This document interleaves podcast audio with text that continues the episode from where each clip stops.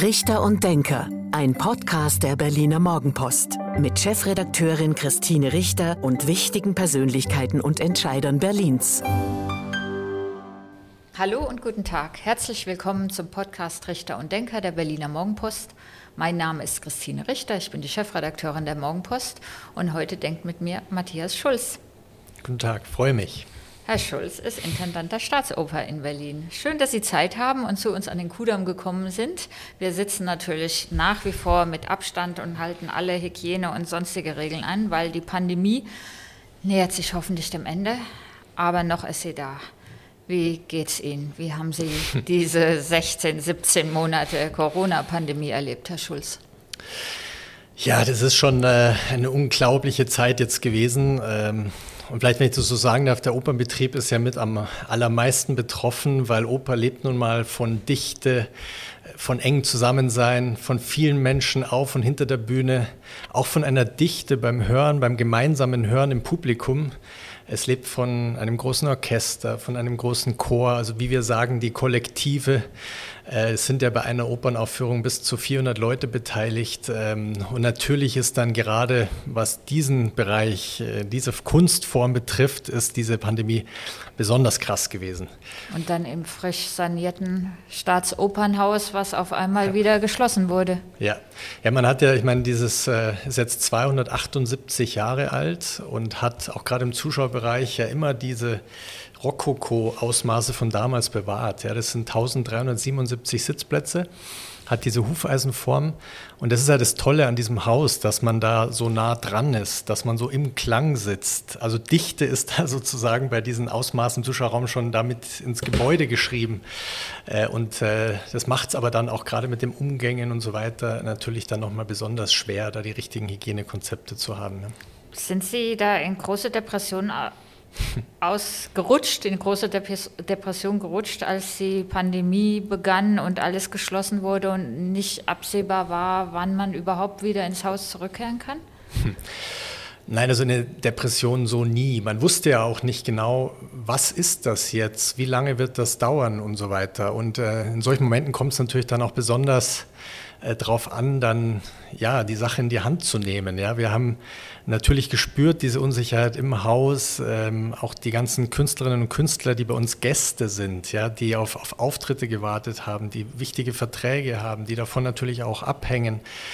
Ähm, und äh, es war dann einfach da wahnsinnig wichtig, Ruhe zu bewahren, ähm, zu schauen, was passiert Alternativen sich zu überlegen. Mittlerweile sind wir nicht mehr bei Plan B, sondern bei Plan V oder irgend so etwas.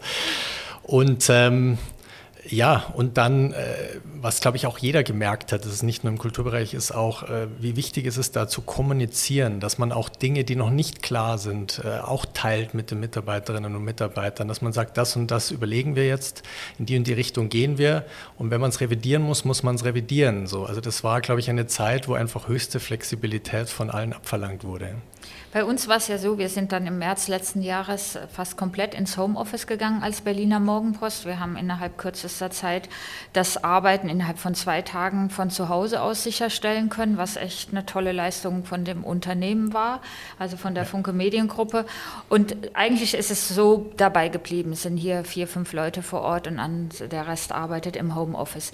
Das war ja, wir haben ja weitergearbeitet. Bei Ihnen war das ja wahrscheinlich und bei Ihren Mitarbeiterinnen, bei den Künstlern und Künstlerinnen war das ja wahrscheinlich ganz anders. Was haben Sie denn in diesen Monaten gemacht dann?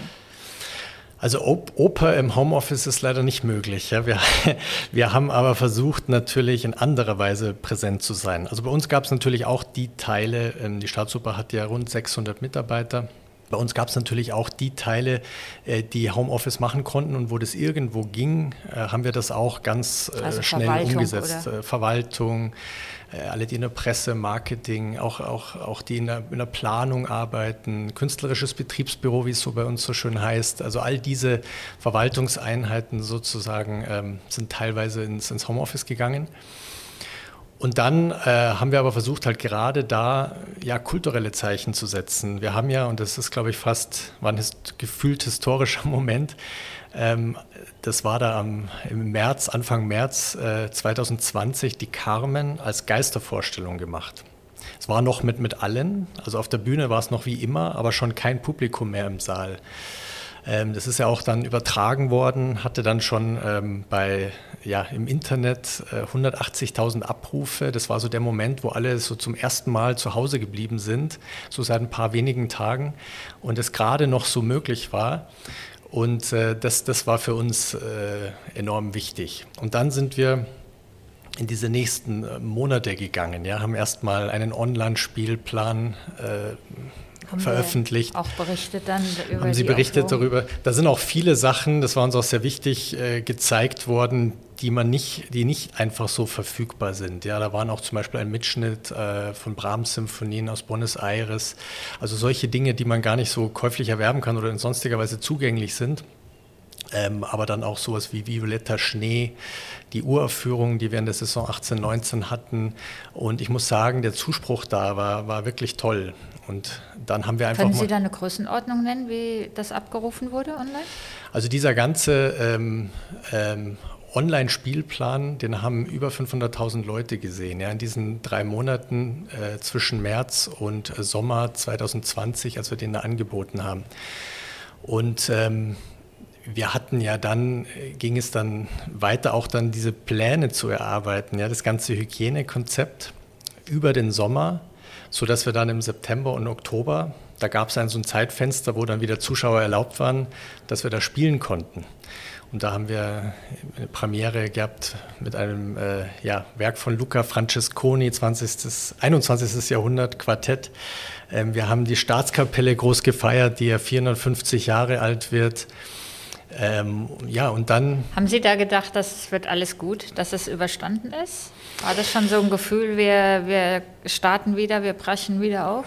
Also dieser Moment, äh, den haben wir auch erstmal so genannt, so die, die, Wiederkehr der Kultur war ja, als wir die Staatsoper für alle am 6. Äh, September nur für 2000 Leute am Bebelplatz gemacht haben. Draußen draußen. Ja. Das wurde vom ZDF übertragen, hatte dann 1,1 Millionen Zuschauer. Das war auch so was ganz Besonderes. Ähm, und ehrlich gesagt, ähm, ja, wenn ich, ich habe mal versucht, immer so eine Unbedarftheit zu bewahren, ja, damit man auch immer diesen Motor weiter am Laufen hält und so weiter.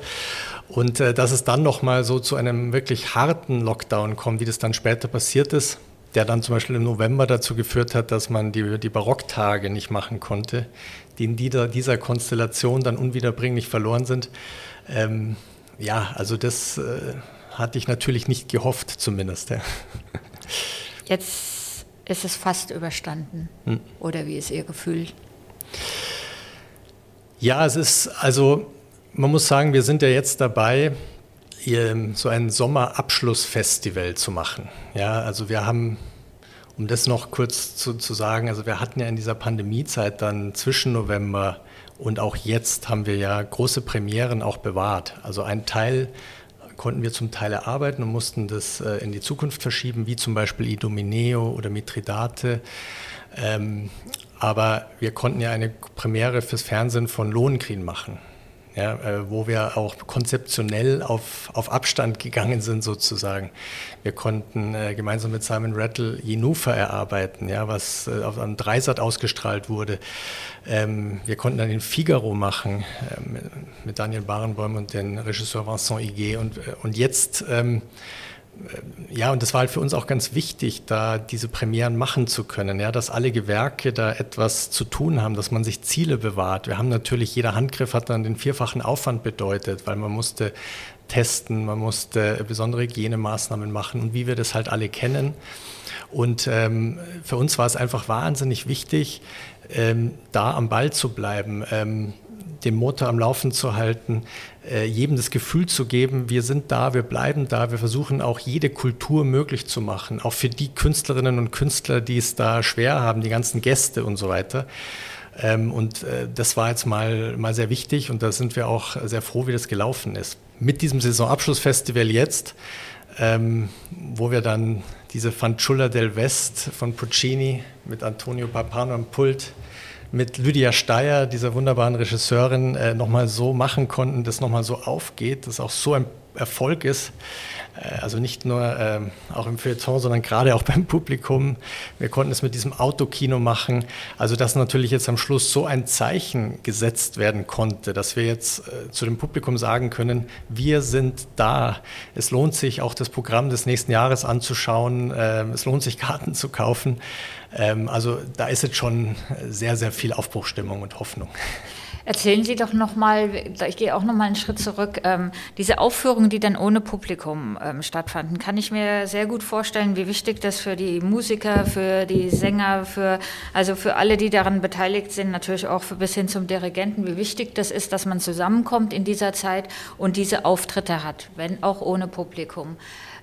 Jetzt diesen Unterschied den das Publikum macht. Also können Sie das beschreiben, wie, welche Bedeutung das hat? Ob man da die Menschen vor sich hat, zuhören, applaudieren sehen? Also ähm, ja, das ist, das kann man gar nicht hoch genug einschätzen. Das ist ja alles, was mit Oper zu tun hat, hat mit Kommunikation zu tun. Also das ist, äh, äh wenn man die Orchestermusik am Graben hat, die jede Regung ihres Nachbarn aufnehmen, jede Regung des Dirigenten, wo die Mimik eine Rolle spielt und so weiter. Ähm, dann natürlich äh, zwischen den Sängerinnen und Sängern auf der Bühne, was da passiert ähm, ganz entscheidend. Und dann ist diese Verbindung zum Publikum, dass eine Reaktion stattfindet. Es ist nun mal eine Live-Kunst, wo auch, ich sage mal, menschliche Höchstleistungen auch wirklich greifbar und spürbar werden, wo dann im Publikum sozusagen die Schwingungen der Stimme die Schwingungen der Instrumente spürbar wird, wo dann so eine Spannung im Raum entsteht durch ein, ein gemeinsames Ohr. Das äh, koppelt sich dann wieder zurück ähm, dann spüren die Sänger, da passiert etwas, äh, da werde ich getragen, äh, da wird reagiert, da wird vielleicht auch, äh, auch gelacht. Ich meine, das ist gerade bei so Stücken, die. Äh, die oder gehustet. Ja, oder gehustet, das ist vielleicht eines der wenigen Dinge, was, was weniger stört. Was mich auch weniger stört, ist, dass man so ganz langsam Bonbon-Tüten aufmacht oder sowas. Äh, weil das es ist immer, wenn das ganz schnell passiert, dann geht es, aber wenn es ganz langsam passiert, kann das innervierend sein. Nein, also das, das sind zwei Sachen, die weniger stören, aber, aber natürlich ist, ist, ist das Publikum und, und der Live-Eindruck äh, absolut entscheidend. Kein Opernabend gleich dem anderen. Und das macht ja auch diese unglaubliche Spannung aus und das überträgt sich. Und es gibt auch nichts Tolleres als ein Opernhaus, wo diese, ja, wo, wo, wo, die Luft brennt, wo man merkt, da ist jetzt etwas, da passiert jetzt etwas, wo eine unglaubliche Konzentration im Raum ist, die mit den Händen zu greifen ist. Und nach diesen Erlebnissen, nach, diese, diesen authentischen Erlebnissen, glaube ich, sehnen wir uns jetzt alle zurück. Gibt es was, was Sie aus der Corona-Zeit, aus ähm, der Arbeit in diesen Monaten mitnehmen wollen in die Zeit ohne Pandemie? Also der Opernbetrieb ist ja immer darauf ausgerichtet, relativ langfristig zu planen. Ähm, und äh, eine gewisse, gewisse Starrheit wurde eben auch immer nachgesagt. Äh, diese Pandemie hat jetzt irgendwie gezeigt, wie unglaublich flexibel man reagiert. Ja? Gleichzeitig habe ich gerade gesagt, kein Opernabend gleich dem anderen und man muss kurzfristig reagieren können. Aber dass wir eben auch kurzfristig reagieren können im Planen, in dem, was angeboten wird, ähm, das hat die Pandemiezeit sehr, sehr toll gezeigt. Und ich möchte eigentlich, ich sage mal, bei so einem Drittel der Dinge, die man tut, sich auch diese Flexibilität bewahren.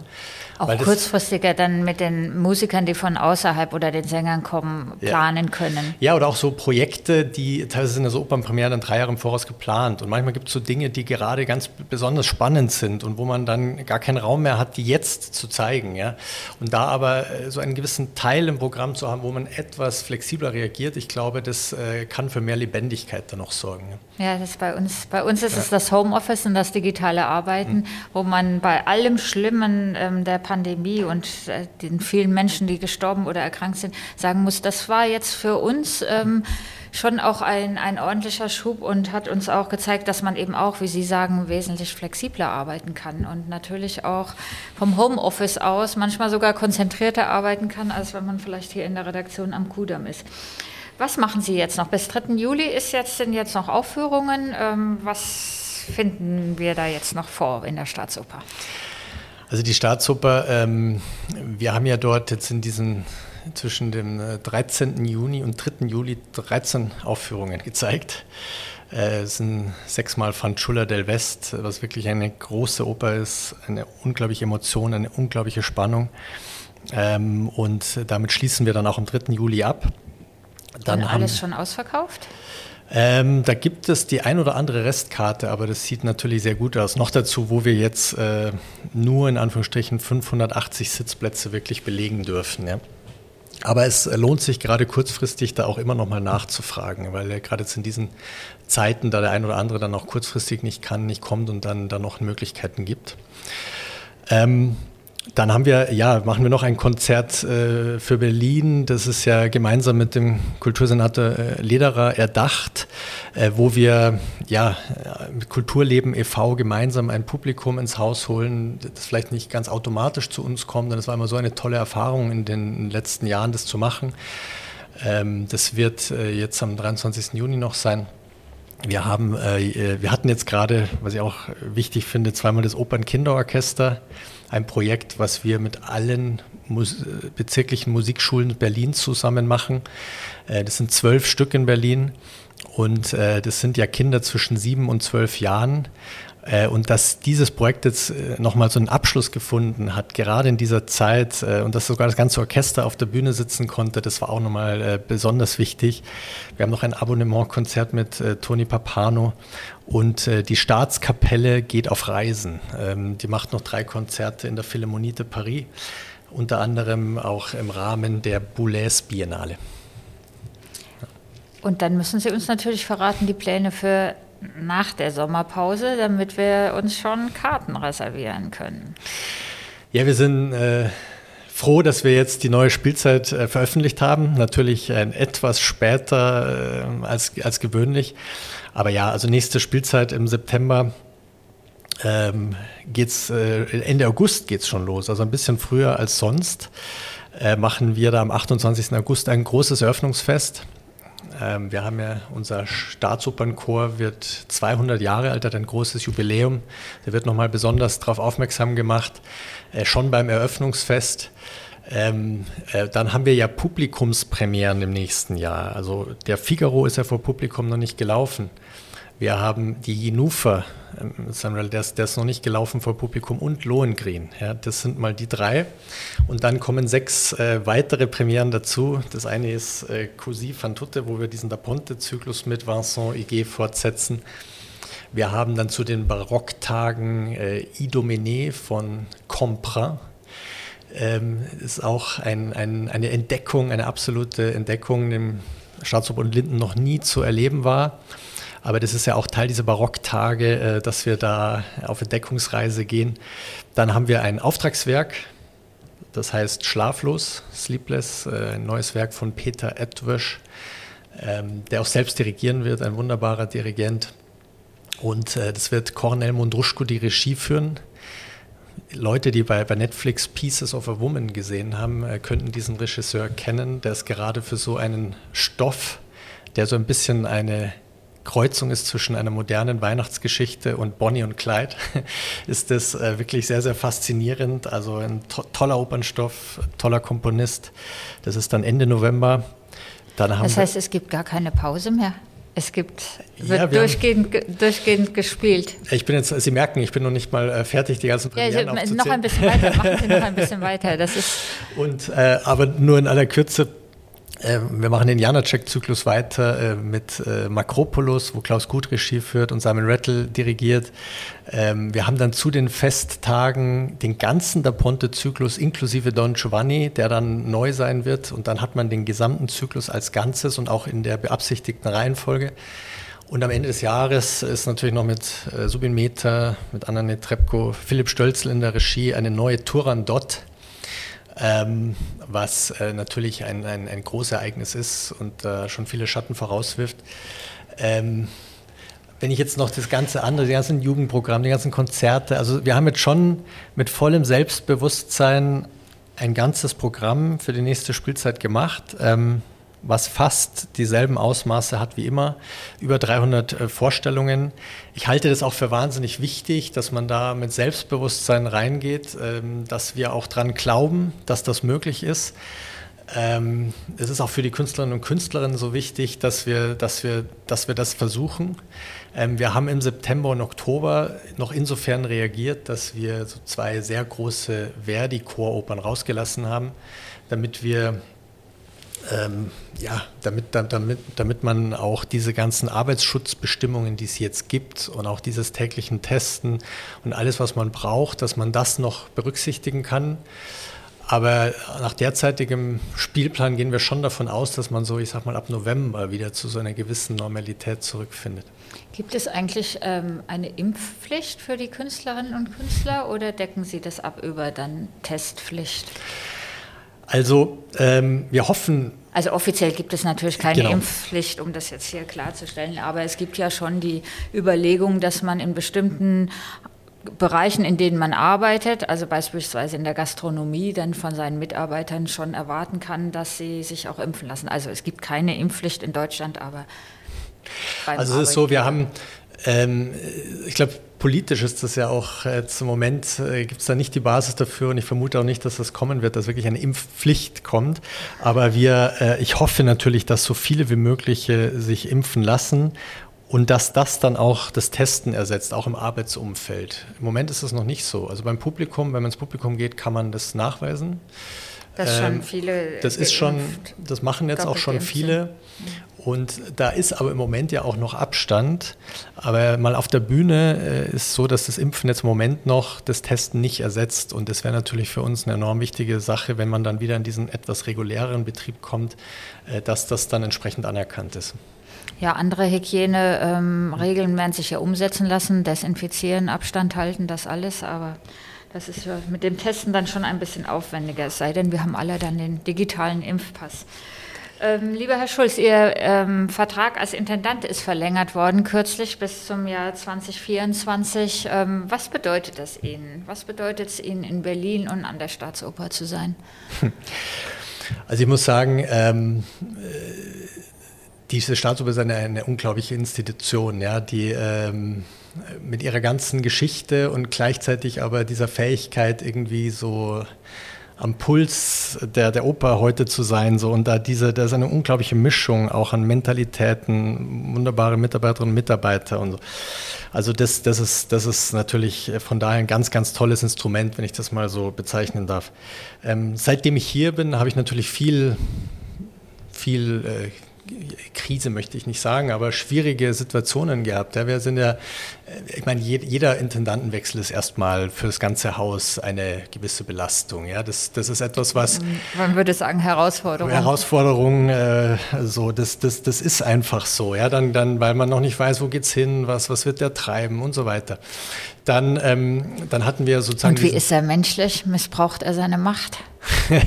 Neues Thema in der ja, das Kultur. Ist, also das ist, das ist etwas, äh, was extrem wichtig, wichtig ist, da einfach intensiv darauf zu reagieren. Äh, wir haben das umfassend gemacht, ja, ähm, dass man äh, ja, Dialoge hat im Orchester, die auch, auch organisiert sind. Sie hatten die sind, Diskussion mit ähm, rund um den Dirigenten Daniel Barenboim? Und da ist es einfach ähm, wahnsinnig wichtig, dass man da gemeinsam äh, ja, schaut, wie man auch in Konfliktsituationen miteinander umgeht, dass man da, da offen ist, äh, dass man sozusagen die Sachen klärt, bespricht, äh, dass man eine äh, Atmosphäre schafft, äh, in der alle ihre Höchstleistungen erbringen können. Und da muss ich sagen, haben wir einfach in den letzten zwei Jahren jetzt unglaublich viel geschafft. Äh, es sind so viele selbstbewusste, tolle Mitarbeiter, ähm, ähm, die da ihren Teil dazu beitragen. Ähm, und es sind so viele ja, Kräfte gestärkt im ganzen Haus, äh, die diese Institution tragen und die für die Institution entscheidend sind. Ähm, und äh, deswegen kann man auch Konflikten wunderbar begegnen mittlerweile. Ich erwähnte schon das Jahr bis 2020, äh, bis 2024 ähm, verlängert. Gibt es so ein, ein Stück, eine Inszenierung, ein Thema, was Sie unbedingt dann noch realisieren möchten? Also ähm, was, was ich nur noch, noch, noch mal ergänzen darf, bevor ich äh, das gleich beantworte, ist ja, also wir hatten diesen äh, Intendantenwechsel, wir hatten dann den Wiedereinzug ins neue Haus. Ähm, ich meine, das war ein baulich nicht ganz fertiges Haus, was zu bewältigen ist. Ähm, jetzt diese Pandemiezeit und sowas. Also äh, für mich würde ich mir jetzt einfach mal auch wünschen, dass sozusagen dieses, dieses ganze Programm ja, mit äh, diesen Premieren, die wir haben. Wir haben uns vorgenommen, auch zeitgenössisches sehr stark äh, immer wieder zu zeigen. Wir haben die Barocktage, die Festtage, dieses Jugendprogramm, das neue Opernkinderorchester und so weiter. Und dass das einfach mal so einige Spielzeiten sich so ganz in Ruhe etablieren kann. Ja? Äh, und das ist äh, ein, ein großer Wunsch. Äh, sonst Dass Sie mal so ganz ohne Krise arbeiten möchten? ja, meine, Krise, das. Opernhaus ohne Krise, das ist, glaube ich, ein Wort, das, das gibt es natürlich einfach gar nicht und das, vielleicht wäre es ja auch sonst einfach langweilig. Ähm, aber das ist etwas, ähm, was auch wichtig ist, dass sich einfach all diese Dinge da so, so, in, so in Ruhe etablieren können. Und ich muss sagen, jetzt mit diesem Janacek-Zyklus, auch mit diesem äh, Sleepless, diesem Auftragswerk, was da kommt, ähm, äh, auch bei, bei diesen unbekannten Werken wie Idomene. Dann haben wir aber trotzdem jetzt mit Franz Schuller, jetzt mit Turandot im nächsten Jahr, ähm, auch was Puccini betrifft, dann äh, immer wieder Akzente gesetzt. Äh, wir haben, was Wagner und Strauss betrifft, haben wir ähm, natürlich das Kernrepertoire auch immer weiter äh, äh, ja, erneuert und sind damit umgegangen. Wir haben ja auch Regisseure, äh, wie man jetzt zuletzt gesehen hat, also was Calixto Bieto und Damiano Micheletto, jetzt Lydia Steyer, ähm, ähm, also äh, das sind, das sind auch so, ich glaube, auch eine gewisse Erneuerung, was die Regienamen betrifft, ist unglaublich äh, viel passiert. Und da jetzt einfach, da in diesen Dingen, dass jetzt äh, so zwischen bekannteren Werken, aber auch unbekannteren Werken mit diesen äh, neuen Leuten da jetzt da etwas weiterzuentwickeln, äh, ich glaube, das lohnt sich. Das war fast schon das Schlusswort, Herr Schulz. Aber zum Abschluss dieses Podcasts gibt es immer ein kleines Spiel, nämlich Sie vervollständigen bitte zehn Sätze zu Berlin, damit unsere Zuhörerinnen und Zuhörer Sie auch noch ein bisschen besser kennenlernen. Auf los geht's los. Ich lebe gerne in Berlin, weil.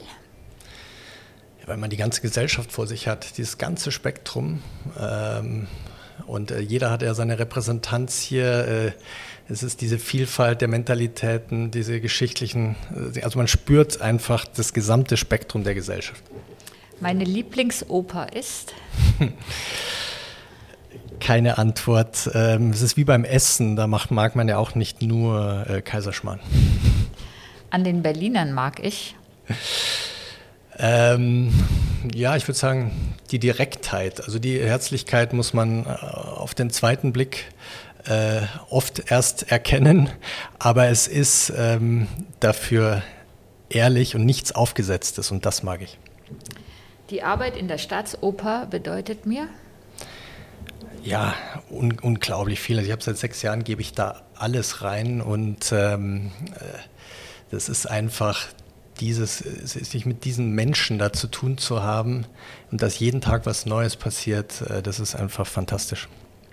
Von der Politik wünsche ich mir, dass sie einfach weiß, wie wichtig solche großen Spitzeninstitutionen in der Kultur sind und dass wir da weiterhin diese Unterstützung haben. Die Corona-Pandemie lehrt uns eine gewisse Demut, dass nicht alles selbstverständlich ist, was da täglich passiert und dass von einem auf den nächsten Tag Dinge vollkommen anders oder sogar vorbei sein können. Das Besondere an der Arbeit mit Künstlern ist? Die hohe Emotionalität. Ähm, die, diese sehr, sehr, also dass jeder, dass das einfach jeder, der das macht, macht es äh, nicht einfach nur als Beruf, sondern aus höchster Leidenschaft.